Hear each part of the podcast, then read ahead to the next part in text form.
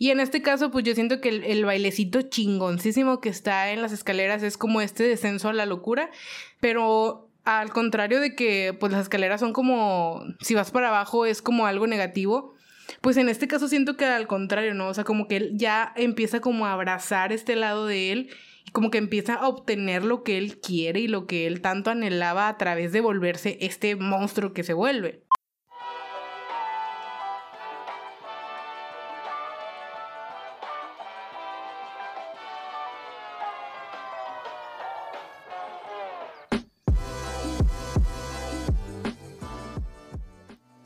¿Qué onda? Mi nombre es Marva Saldúa y les doy la bienvenida a otro episodio de Cine de Bolsillo. Y yo me llamo Jonathan Valderas y como un domingo más les traemos una nueva película para analizar. Les recordamos que este podcast está diseñado para hablar de cine de manera entretenida y fácil, sin tecnicismos, porque creemos que el cine debe ser para todos. Les hacemos una alerta de spoiler y les recomendamos que vean la película antes de escuchar este podcast. Cine de Bolsillo, el podcast que lleva el cine a tus oídos.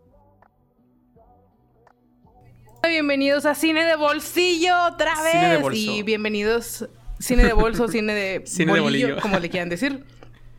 Y en esta ocasión tenemos la película de Joker, el Joker más reciente, el de 2019, el de Joaquín Phoenix. Y ya sé que yo digo esto en, en, todas las, en todos los episodios, pero es mi película favorita. Esta sí es mi película favorita, ¿ok? Ya no te este, creemos. Discúlpenme. Ya no, hijo. Ya sé, ya sé que, ya sé que ya no me creen, pero esta sí es mi película favorita. Em, y bueno, o sea, pues el motivo por el cual siempre nos gustan las películas en este canal, en este canal, en este, sí, en este canal, es porque nosotros hablamos de lo que nos gusta y de lo que nos recomiendan, ¿ok? No, no somos un canal que hace críticas destructivas, ¿ok? O sea, sí. Pero bueno. Pero no con esa intención. Ya vendrán en su momento, pero por el momento hemos visto por las películas que nos gustan a los dos, así que está bien. Bueno, ok, en esta ocasión el breve resumen va a ser muy breve. Eh, la película está bien chingona y Joaquín Phoenix se ganó un Oscar. Ese es el resumen. Vayan a verla. Me encanta. Pero, pues bueno, o sea, la verdad, eh, eh, esta ocasión me voy a dar el permiso de mamar mucho la película, de ser mamadora en toda su expresión. Porque la verdad me gustó un chingo y me quiero dar como ese lujo, ¿no? O sea, de hablar de la película con todo mi cariño y con todo el amor que tengo en mi corazoncito. ¿Me dejan? Ok. Te doy permiso. Ok, con eso me basta. Bueno, eh, empezando, eh, pues, como por esta característica que tiene la película, no sé si lo notan a, a lo largo de la película o no, pero desde que empezamos a ver la película hay un sentido de empatía con el protagonista muy grande. Eh, siento que toda la película se desarrolla como viviéndolo desde la perspectiva de Arthur y de, cómo, o sea, le van pasando como estas mini tragedias, ¿no? Y cómo empatizamos un chingo con él. Eh, al final, esta empatía que se crea en el espectador es sumamente importante para toda la narrativa de la película y para toda la intención que yo siento que la película tiene y cómo fue dirigida. Eh, en esta película a mí me gusta mucho porque la verdad a mí no me gustan mucho los cómics, o sea, no, soy muy de, de ver películas de cómics, he visto algunas de Marvel, pero la neta a mí eso me da totalmente igual. Pero esta película me gusta que sea como un personaje de cómic, pero más traído a una realidad un poco más, no sé si decir aterrizada, porque siento que está un poquito hacia la exageración de estas tragedias que le suceden. Sin embargo, está, está chido que un personaje de cómic lo agarren y lo, lo humanicen tanto, incluso lo pobreten un poquillo y hagan como que todo esto que hicieron en la película, ¿no? Claro, y sobre todo porque estamos acostumbrados a ver a un guasón casi como intocable o un guasón de que se las puede todas, todas, y siempre tiene un truco bajo la manga, y siempre sabe qué hacer, y siempre tiene un plan, y siempre tiene como, como todo esto, y al final es como parte de lo que dice Mariana de humanizar un poco más al personaje y dándole como un toque, eh, no quiero decir como más realista, pero sí un toque como más de realidad, ¿no? Más de, más de tierra. Y bueno, también algo que esta película me dejó mucho es que la actuación, o sea, ahorita vamos a hablar de la actuación después, sin embargo, como que veo como ciertas similitudes en como por ejemplo, actuaciones de Champagne con Yo Soy Sam o de este... Eh, ¿Cómo se llama, güey? El de Forrest Gump. Tom, Tom Hanks. Hanks. perdón, sí, Tom Hanks con, Mi, con Forrest Gump. mi, mi profe de cine estaría orgulloso porque él se vivía burlando de que yo no distinguía a Tom Hanks de, de Tom Cruise. Lo logré. fuck, no Mike, tiene nada que logré. ver uno con el otro, pero está bien.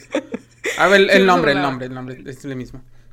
Y sí, entonces como... Y también, de hecho, una película mucho más reciente que estas dos, también me, me recuerda mucho la de Por Siempre Alice, con esta Julianne Moore, que, que todas estas películas, o sea, para mí son como... O sea, pues sí, es, es parte de, de interpretar un personaje que tiene al final como una enfermedad mental y que, que lo vemos también con el Joker. De hecho, es como una, una interpretación como muy, muy turbante, ¿cómo digo, esta palabra? O sea, como muy, eh, muy incómoda de ver. Ajá, muy incómoda de ver, muy perturbadora, muy como que... Y siento que, que es, es una actuación que al final pues sí se merece un Oscar porque en todo momento, cada detalle tiene que estar cuidándolo porque es un personaje completamente... eh, que, que siempre lo tienes que estar actuando, ¿no? Como estas, esas otras eh, tres películas que ya mencioné y que, pues, por ejemplo, al menos Yo Soy Sam fui- fue nominada. Julianne Moore con eh, Por Siempre Alice, creo que ella sí ganó el Oscar a Mejor Actriz. Y pues Tom Hanks también obviamente ganó el Oscar por, por Mejor Actor. Y yo siento que porque estos personajes se, se prestan mucho para, para ganar el Oscar porque son personajes como muy... No sé si decirlo como que muy completos, como que la creación de personajes es como muy completa. Pero, pero no sé, es, es como que sientes, o sea, esa como, no sé, lo que está sintiendo el personaje en este momento.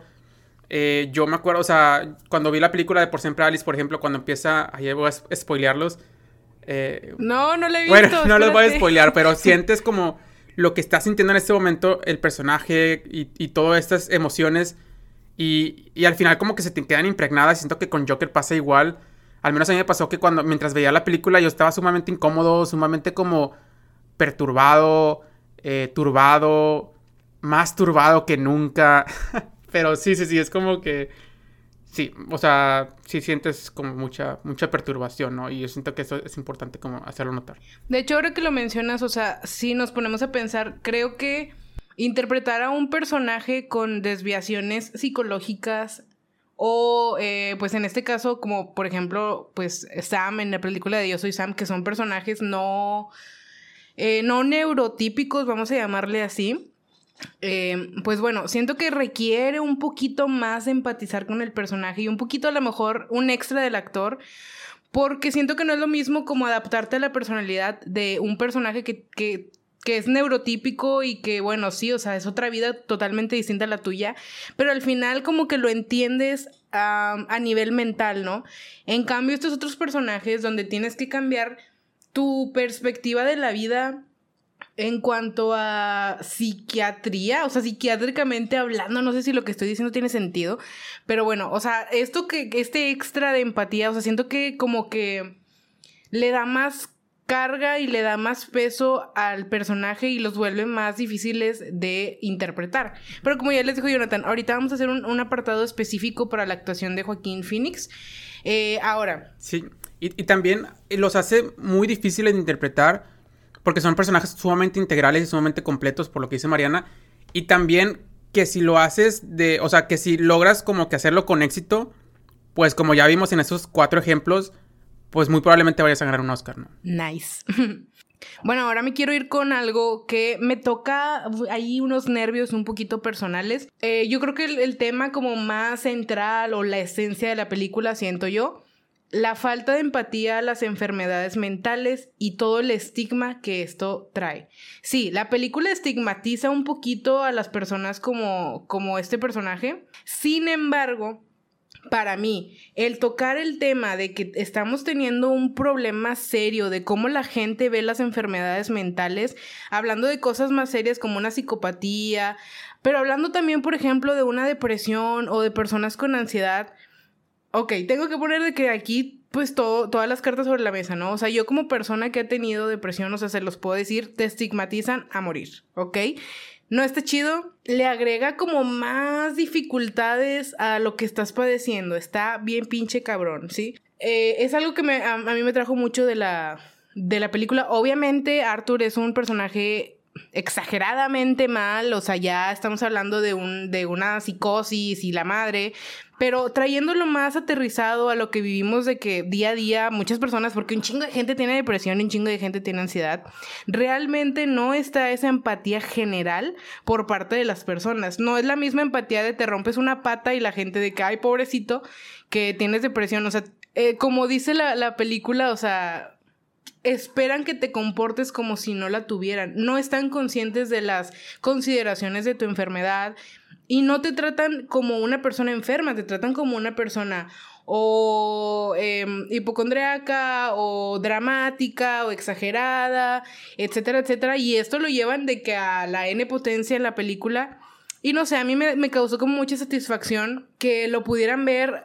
Estaría chido que, pudieran sentir esa empatía que sienten con, con Arthur con personas a lo mejor pasando por algún, algún episodio depresivo o a lo mejor esas personas que nos rodean, que muchas de ellas tienen, bueno, o sea, también las personas que conocemos que tienen trastorno eh, bipolar, que es algo un poquito más común, o, o los llamados, este, o estas personas que, que tienen TLP, o sea, que son trastornos comunes. O sea, yo sé que la bipolaridad creemos que es algo así súper... Eh, no, son cosas comunes que le pasan a las personas que nos rodean y como quiera se estigmatiza y como quiera los tratamos de, de inestables y de dramáticos y de todo esto.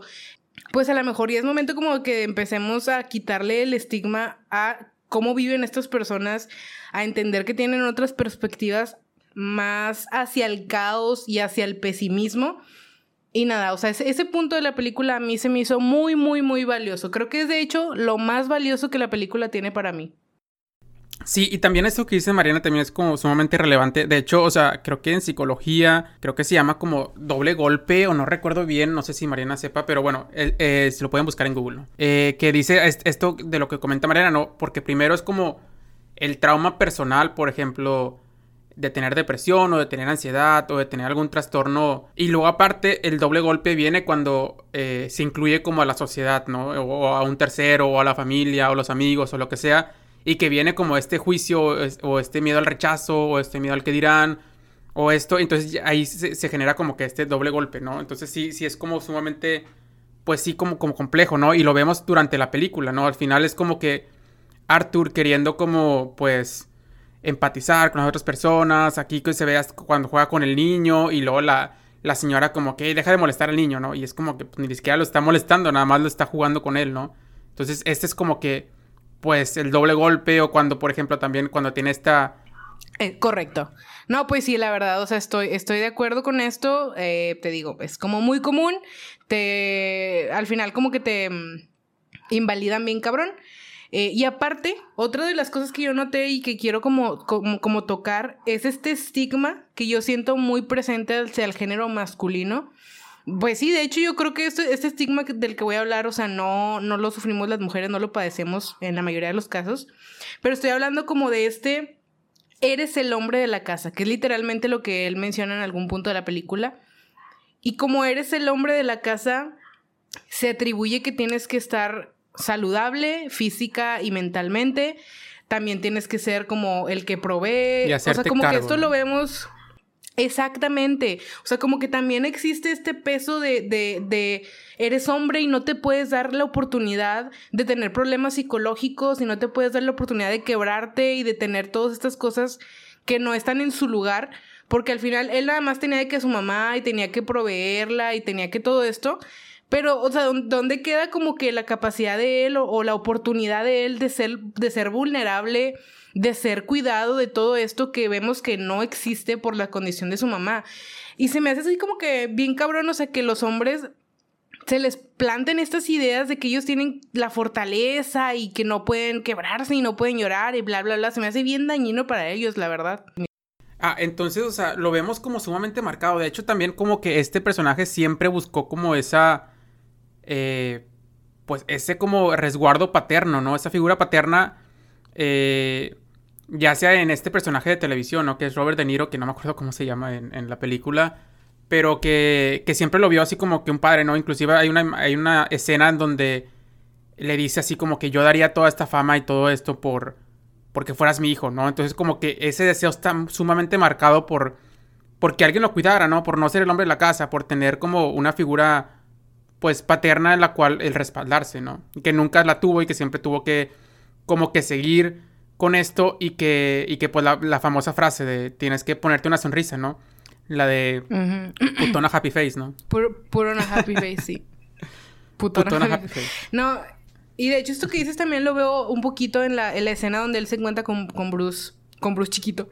O sea, porque yo siento que él está como que alterado hasta que se da cuenta que está en presencia de un niño. Porque hasta eso, la, empatía que generas por el personaje es porque el personaje no es naturalmente malo. De hecho, creo que una de sus cualidades más grandes es que es noble, que es empático, que es sensible. Solamente que nunca se le da la oportunidad de usar esto a su favor. Entonces, también esto que decimos del puro, puro una happy face, siento que hoy en día eso está súper, súper, súper marcado y, como que levántate chingón y, y anda. Y tú puedes, siempre. ándale, exactamente. O sea, ¿qué nos está pasando con esto? O sea, ¿por qué esta necesidad como de siempre estar felices y siempre ser fuertes y siempre todo esto? O sea, ¿por qué no te puedes sentir de la chingada un día y decir, sabes qué, hoy no me hables, estoy enojado, estoy triste, lo que sea, ¿sabes? Se me hace preocupante como este optimismo tan falso y tan forzado que tenemos hoy día. No sé si tenga que ver con las redes sociales. no sé. Y yo también algo, algo quiero mencionarte sobre esto y cómo, o sea, las implicaciones que tiene este falso optimismo o como lo quieras llamar, ¿no? Pero al final es como este positivismo, eh, no sé si decir como tóxico, ¿no? Ya de que, usando las palabras mileniales. A lo mejor. Este, este como que positivismo tóxico y al final es como, espérate, o sea es como que nos centramos tanto en esta búsqueda de la felicidad o en este querer ser felices que simplemente nos abocamos a eso y no vemos nada más y, pasó algo, se murió mi perro, se murió mi lo que sea y, decimos, no, pues es que tengo que ser optimista, tengo que ver eh, el aprendizaje y, todo esto, Y es como que, espérate, o sea, e, y por eso vemos como, como este personaje también o sea, hay ciertas emociones como socialmente que no podemos mostrar o que mm, la sociedad las ve mal, ¿no? Como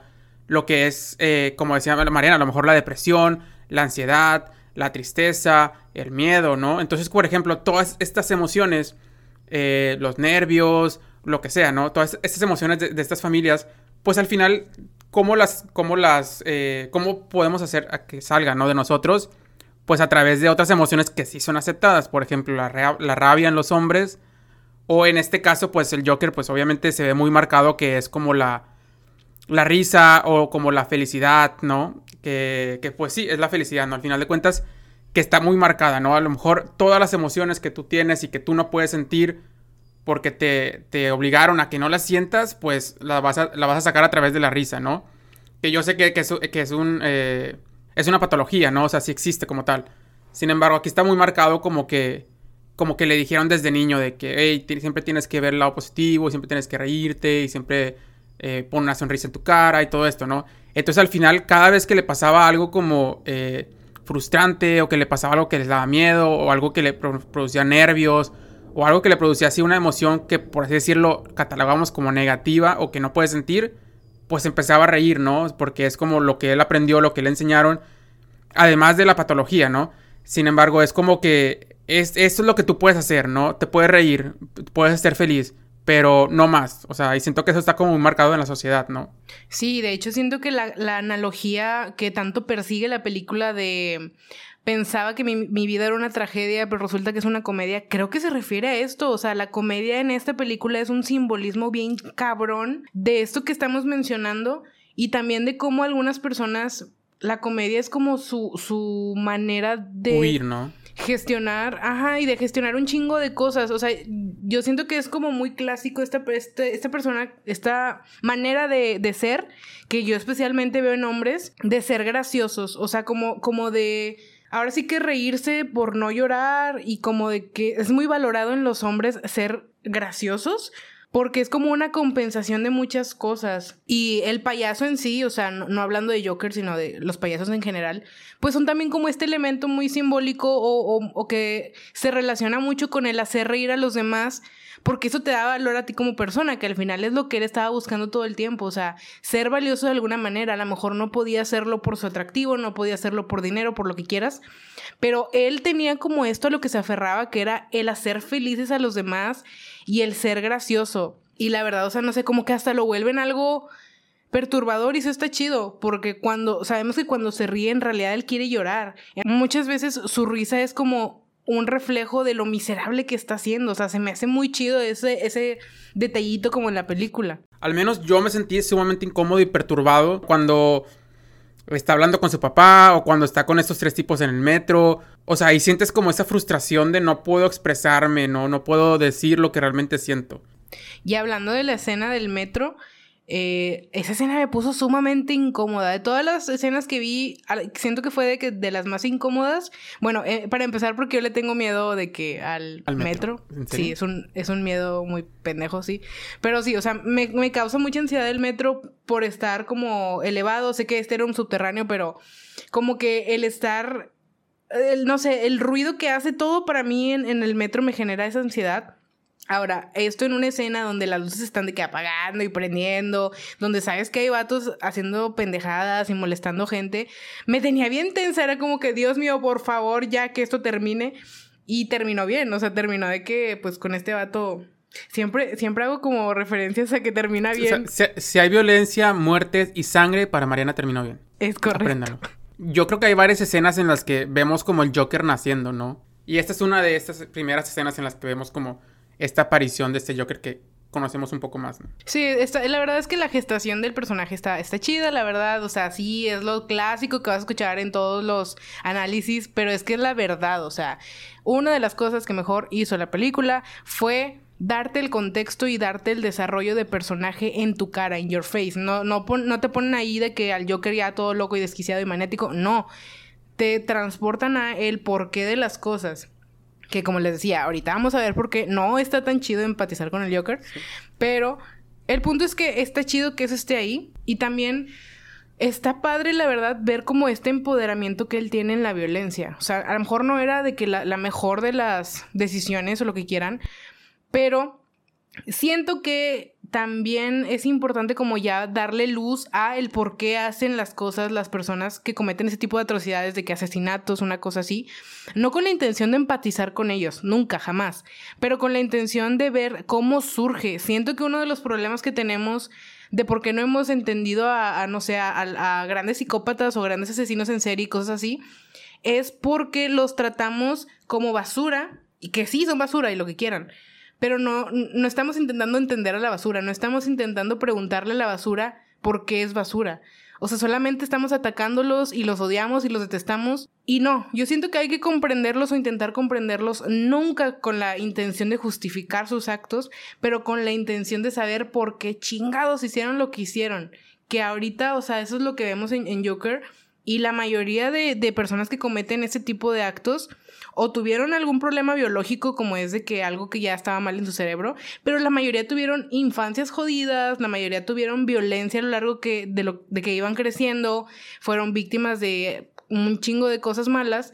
Y de ahí surge esta violencia y de ahí surge el empoderamiento que siente el personaje por la violencia, porque hay deseos reprimidos en él de cosas que quiere hacer, o sea, pero que como que todo el tiempo se está deteniendo porque es buena persona, porque es noble, porque pura una happy face, pero él tiene estos deseos como de, de, no sé si decirle venganza o cómo decirle, pero encuentra satisfacción en darle su merecido, entre muchas comillas, a las personas. O sea, la película siento que también te toca mucho el punto de la meritocracia. Lo dice en la escena eh, espectacular esta que todo mundo adora de, obtienes lo que putas mereces. Habla mucho de la meritocracia, habla mucho de de que tú como buena persona te mereces cosas buenas y como mala persona te mereces cosas malas. Está un poquito blanco y negro y eso no me encanta, pero también está chido como, como esta perspectiva que tiene el personaje de eres bueno, entonces no te castigo, eres malo, te mereces que te castiguen. Está, está muy chido esto, ¿no? Y aparte, pues, o sea, hablandía como de cosas más simbólicas. Eh, tenía un profe de, dirección de cine que siempre decía como que pongan la atención cuando salen escaleras porque algo significan. Y en este caso, pues yo siento que el, bailecito chingoncísimo que está en las escaleras es como este descenso a la locura, pero al contrario de que pues las escaleras son como, si vas para abajo es como algo negativo, pues en este caso siento que al contrario, ¿no? O sea, como que él ya empieza como a abrazar este lado de él y como que empieza a obtener lo que él quiere y lo que él tanto anhelaba a través de volverse este monstruo que se vuelve. Así es. Inclusive, por ejemplo, también empezamos como a ver este, este, esta creación de personaje, ¿no?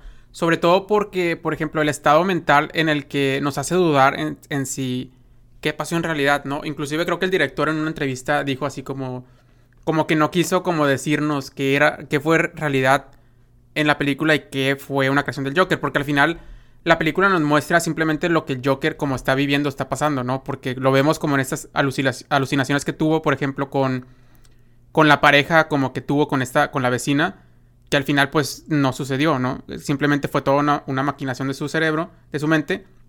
Y también cuando al principio va el programa, ¿no? Que esa, escena ya la mencioné.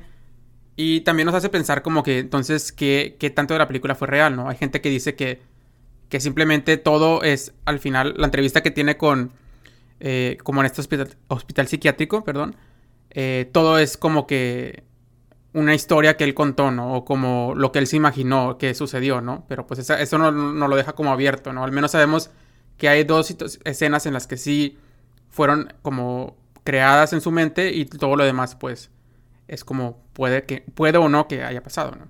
Claro, y, y también pues recordar que es tanto estas alucinaciones, digo, son propias de algunas enfermedades, pero también, o sea, un comentario como negativo que escuché por ahí es como que está demasiado victimizado el personaje, o sea, de que le pasa tragedia tras tragedia, y sí, pero también yo siento que la película te pone en ese mood pesimista que es muy característico de las personas con problemas de algún tipo, o sea, psiquiátricos o psicológicos. Es muy normal. O sea, las personas con TLP, con, con trastorno bipolar, con depresión y cosas así, tienden a tener una perspectiva muchísimo más trágica y muchísimo más pesimista de las cosas. Entonces, siento que está bien enfocado como esta perspectiva de pobrecito que te dan, porque al final siento que es como que la manera en la que él vivió la vida. Sí, está un poquito exagerado, o sea, de que ah, a los ricos les va con madre y a los pobres no, y la sociedad, y ahí entra como que demasiado lo de que ricos contra pobres y la madre, pero yo siento que el, enfoque de, de, Arthur en sí más bien es que él no siente que, que se esté tratando como un ser humano a final de cuentas, y por eso como que lo, lo pesimista en él, ¿no? O sea, porque es como que tragedia tras tragedia y nadie le da como esta validación de ser humano y de pobrecito ven para acá, prácticamente. Y también algo que me gusta mucho son que hay varios diálogos que yo considero como muy importantes dentro de la película. Que yo siento como que el Joker nos da su, su punto de vista que él estaba viviendo, ¿no? Por ejemplo, cuando se le termina la terapia, o sea, siento que también era como que un medio de escape el hecho de hablar con, la, con esta, no sé si sea terapeuta, porque era trabajadora social. Eh, y pues, o sea, como el hecho de hablar con esta persona era como a lo mejor un, medio de escape, ¿no? Y al final se lo quitan porque era como que, ah, esto no es importante, ¿no? Esta enfermedad mental pues no es importante, ¿no? Y hasta, hasta se lo dice, ¿no? Siento que también dan a entender muchas cosas del Joker, ¿no? Y también, por ejemplo, otro, otro diálogo que me parece como sumamente importante es también cuando está hablando con... Ah, bueno, y cuando está hablando con Thomas Wayne, eh, que era, pensó que era su papá, o sea, como que le empezó a reclamar, ¿no? Entonces al final era como que le dijo, o sea, sinceramente le dijo así como, pues yo no es como que quiera dinero o que quiera fama o que quiera hacerte daño, simplemente lo, que, lo único que quiero es como que le hice algo como de cariño, ¿no? O algo como de ternura, o que por ese cariño o esa ternura de, de, un padre que él nunca tuvo y que al final pues se dio cuenta que, que las personas que lo adoptaron, o sea, pues prácticamente abusaron de él, ¿no? De una manera pues muy como, como brutal, ¿no? Y que esto también nos explica como por qué nació el Joker, ¿no? O cómo fue que, que se hizo todo, todo, todo, esto, ¿no? Y es esto reprimido, por ejemplo, que, que decías tú. Y también, por ejemplo, eh, pues algo así como que, que simbólico o, bueno, algo como que... No simbólico, pero como menciono honorífica, es como la aparición de Alfred, ¿no? Cuando va a la casa de... Eh, a la casa de los Waynes y ahí está este Alfred y le dice, pues esa señora estaba loca y no sé qué. Entonces ya fue cuando, cuando va y revisa todo el expediente y pues efectivamente sí estaba, sí estaba pues loca su mamá y ya después que la mata, ¿no? Como señal de venganza. Y también eh, como él se da como el origen de Batman. En esta, en esta película nos muestra como el origen de Batman, que al final pues es una persona... Eh, ¿Cómo dice cuando no tienes papás? Papales. ¿Eh? Huérfano, sí. Papales, güey. Sin papás. eh, eh, ay, no mames. Sí, entonces ya como que nos muestra cómo murieron los papás de, de- del Joker, iba a decir. Cómo murieron los papás de, de Batman, ¿no? Al final es como, pues mueren por una persona enmascarada y le, y le dice la misma línea que le dijo el Joker al- a este Robert De Niro, así como de que, pues obtienes lo que mereces, ¿no? Pa, pa, pa, y los matan. Eso es lo que no me encanta de la película, o sea, que como que, primero que nada, te, te, te ponen una empatía ahí como que muy fuertecita, pero luego también como que te llevan a idealizarlo. Y está bien en, en, en escena, pero fuera de ello no está bien, o sea, solamente lo quería mencionar porque siento que sí es como algo que se nos puede, no sé si decir que ir de las manos. Sí, digo, yo siento que también como que empezó así, sin embargo, ya después nos fue dando como más elementos con los que empezamos a decir, ok, ya dejo de empatizar con este señor por lo que está haciendo, ¿no? Por ejemplo, cuando lleva el arma a... O sea, cuando lleva el arma con los niños es como que, o sea, ¿qué tienes, no? O sea, yo siento que ese tipo de escenas fueron donde nos empezamos como a...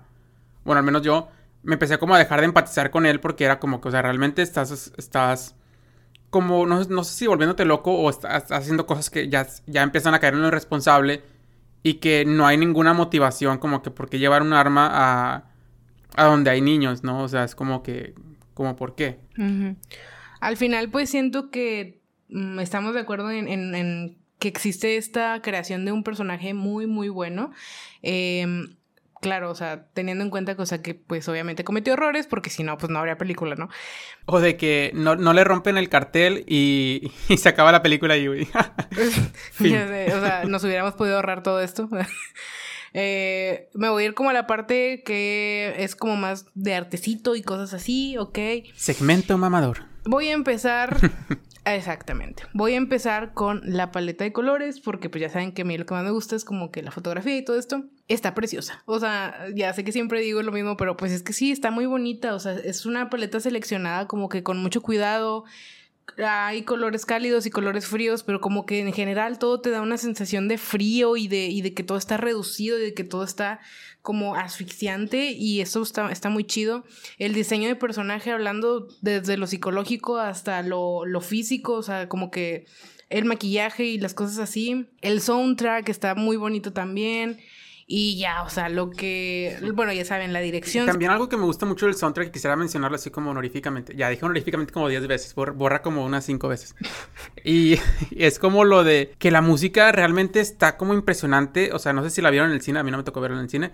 La vi en mi casa, pero Uf. Pero es una música sum- sumamente impresionante y envolvente y te sientes como, o sea, sientes como esa tensión y lo crearon como muy bien, o sea, como que, pues no sé, me gusta mucho como que la, la elección de música que tuvieron, ¿no? De hecho, hoy ojalá lo hubieras visto en cines. Yo fue la última película que pude ver en cines antes de, de la pandemia y la vi dos veces. La primera la vi solita porque experimento social y la disfruté un chingo. No tienes idea de cuánto la disfruté, a excepción de que vi un señor de que estaba o sea, imitando la risa y yo de que cállate la chingada. Cállese, señor. O sea, cállese, señor. O sea, no era gracioso, era como que cállate, Sí, estoy estoy, viendo la película. apreciando. o sea, yo quería verla, sinceramente, porque digo, era la primera vez que la veía. La escena donde este está, o sea, ya el programa, que es como que el clímax de toda la película, a pesar de que hay muchos mini clímax, eh, ese es el como más acá, en el que está en la cima. Esa escena fue incómoda para todos, güey. Yo podía sentir la tensión en el cine como si estuvieras viendo el programa y el programa fuera real. Nadie se esperaba la, la muerte de Murray, nadie se lo esperaba. Y cuando sucedió, todos nos quedamos así como que, ok, esto era lógico que iba a suceder, pero ¿por qué estoy tan impactado y por qué estoy tan incómodo? Fue muy, muy agradable sentir como esto, porque fue como colectivo también, ¿sabes? O sea, la verdad estuvo súper chingón. Y pues nada, o sea, el- el soundtrack pues también se apreciaba muchísimo mejor en el cine, ¿no? Este, no significa que si no la puedes ver en el cine, que ya no la vas a poder ver en el cine, que no la vayas a disfrutar, pero era como una sensación muy diferente. La segunda vez ya la fui a ver con mi mamá y, y ella estaba así como que, me da miedo este señor, vámonos aquí. Y yo de que, no, nunca, vamos a verla hasta el final. Siéntese, señora. Exactamente, así, así Y- sucedió. Y quisiera también mencionar también otra cosa de, la paleta. es que realmente tú sentías como esa frialdad que sentía el Joker en ese momento. Y siento que, que también esa, esa, frialdad también se denotaba en la necesidad de, de, calorcito, ¿no? Calorcito humano y ternura. Y que lo hicieron notar como muy bien, como ese frío realmente simbólico que sentía el Joker, ¿no? En todo momento. La verdad es que, o sea, ¿qué te digo? ¿Qué, qué pasa cuando juntas de que una buena dirección con un actor excelente obtienes lo que putas mereces?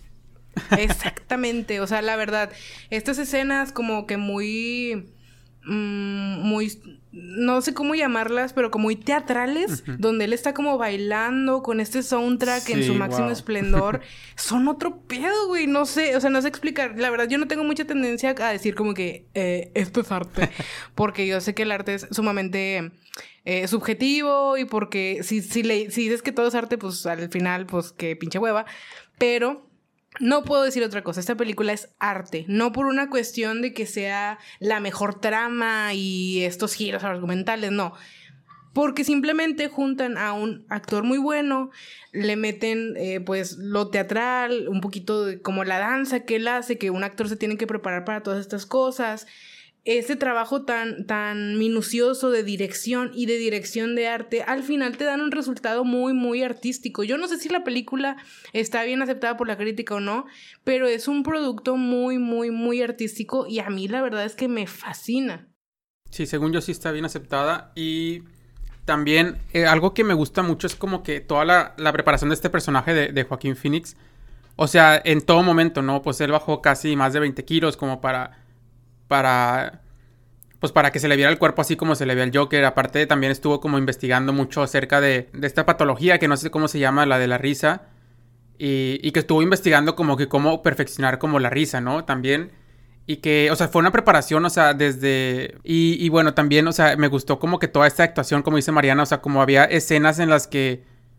No sé, para mí como que la actuación del Joker, o sea, fuera de toda la historia, para mí fue como sumamente impresionante porque te, o sea, te compras la idea de que él es el Joker, ¿no? Y te compras la idea de que sientes como si estuvieras viviendo lo que le está pasando, ¿no? Y, al menos yo durante casi toda la película, cada escena del Joker, bueno, casi todas las escenas del Joker, me sentía sumamente incómodo y me incomodaba él, ¿no? O sea, me incomodaba él, me incomodaba su mirada, me incomodaba cómo actuaba, o sea, no sé, como que todo, todo era como mucha incomodidad y que siento que, que, que, era lo que quería que sintiéramos nosotros, ¿no? Creo que al final es lo que hace que un buen artista, o sea, yo no digo que no haya como trabajo de dirección detrás para sentir todo esto que sentiste, pero en esta ocasión casi siempre me voy como que a darles ahí el premiecito a, los directores, pero en esta ocasión la verdad, por mi parte siento que a pesar de todo lo bueno que tenía la película, sin Joaquín, sin su actuación y, y como que es todo el esfuerzo que le mete, creo que no hubiera sido tan destacada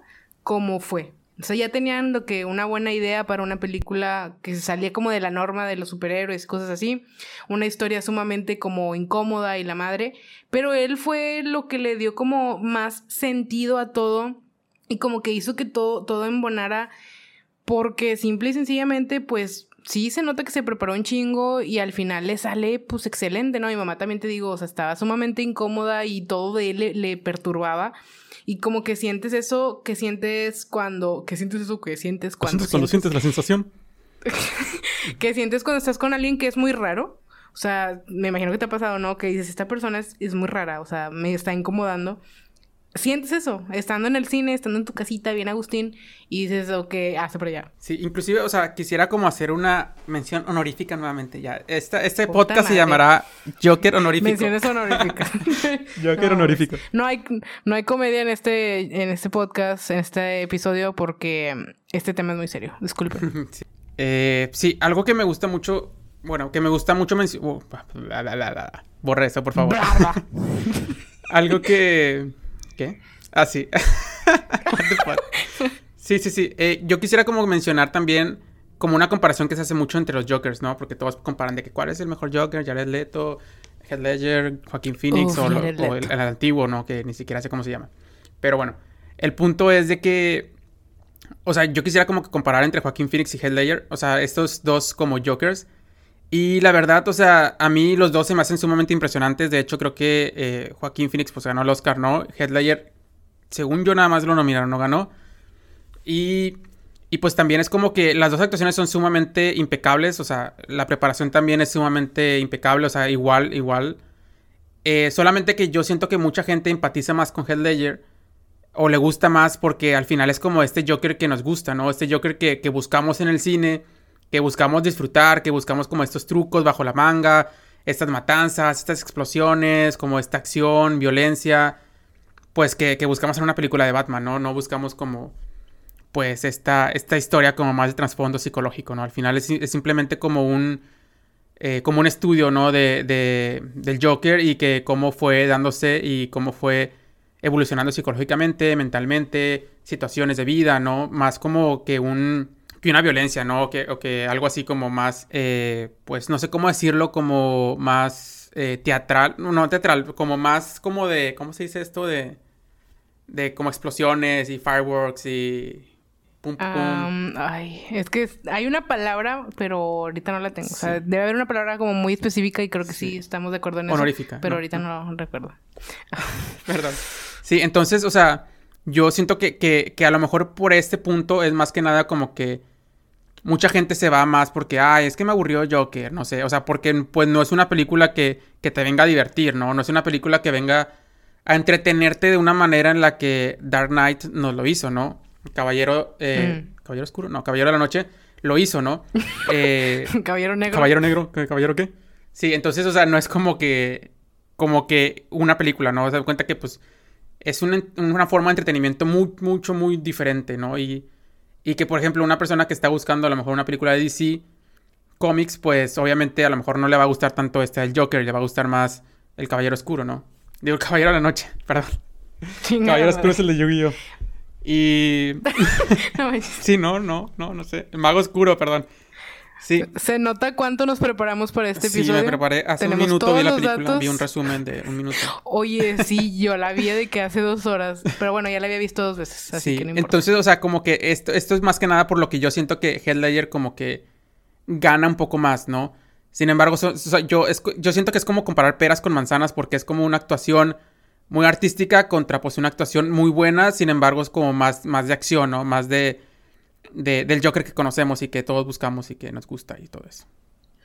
Más adelante podríamos intentar hacer como una, un episodio, como una especie de comparación, pero no como intentando ponerlos en el mismo canal. Yo me gustaría incluir a Jared Leto porque en que no me gusta incluir a Jared Leto en la vida, o sea, amo a Jared Leto. Intentando ser también como un poquito objetiva, ¿verdad? Pero estaría chido como que hacer un, episodio donde como que agarramos así como que mira, pues este se lleva este porque esto y este y este. Pero pues sí tener en cuenta, o sea, que son como personajes muy distintos. O sea, realmente siento que aunque todos provengan del, del mismo lugar, nada tiene que ver una cosa con la otra, como dijiste tú.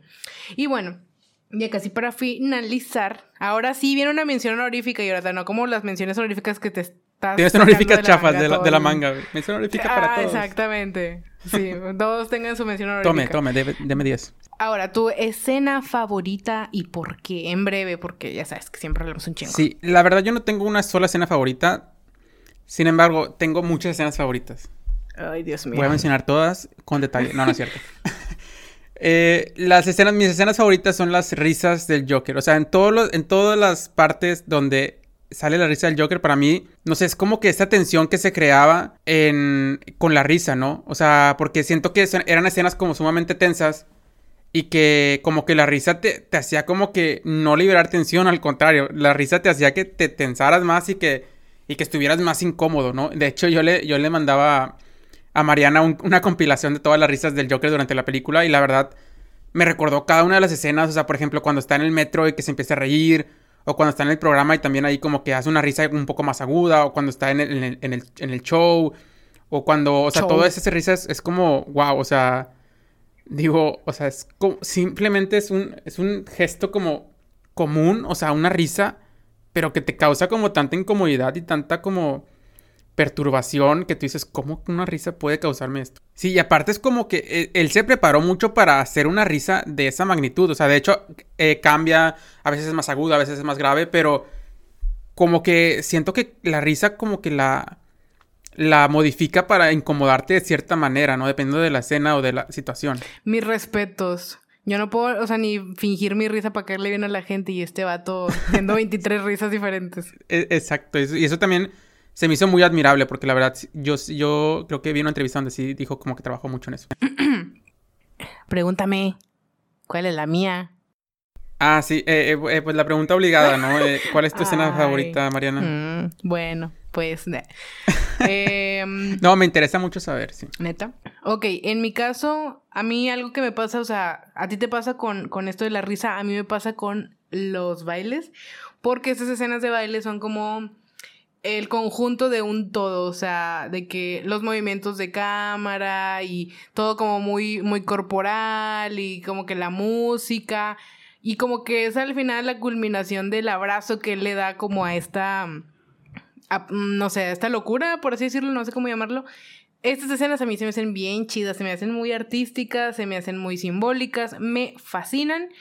Y pues bueno, me quedo con la de las escaleras, ¿no? O sea, que es como que bien icónica, pero pues que tiene, o sea, es icónica porque se merece ser icónica, está bien chida esa escena. Así, y yo creo que por algo se convirtió en icónica, o sea, yo siento que es como la culminación, como tú dices, de la locura y es como, wow, o sea. No. No tengo palabras.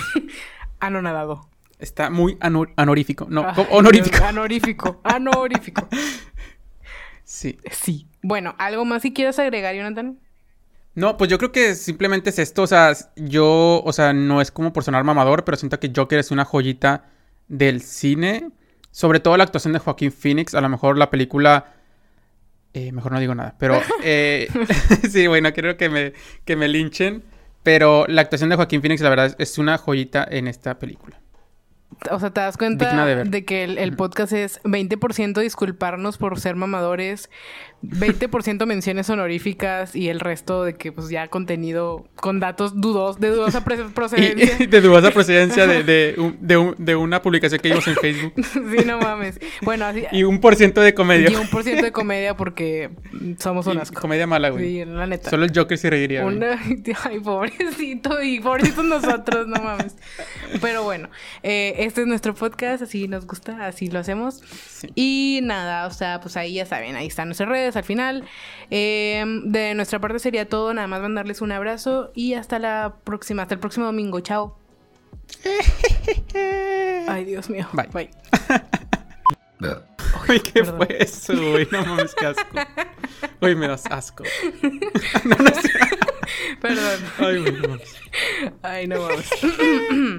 Bueno, les agradecemos que hayan llegado hasta el final del episodio con nosotros y les hacemos una invitación para que vayan a nuestras redes sociales y nos dejen algún mensajito para debatir sobre este episodio. También les pedimos que nos sigan para que nos hagan recomendaciones de películas y por si hacemos alguna dinámica para que estén ahí al pendiente. Sí, recordarles que en redes sociales estamos como Cine de Bolsillo Podcast, tanto en Instagram como Facebook, para que nos encuentren. Y también en todas las plataformas de podcast, tanto en el canal de YouTube, en nuestra versión de video, estamos como Cine de Bolsillo. Y también recordarles que nos ayudaría bastante que nos dejen su review de 5 estrellas en iTunes para llegar a más gente y que más gente pueda descubrir este podcast.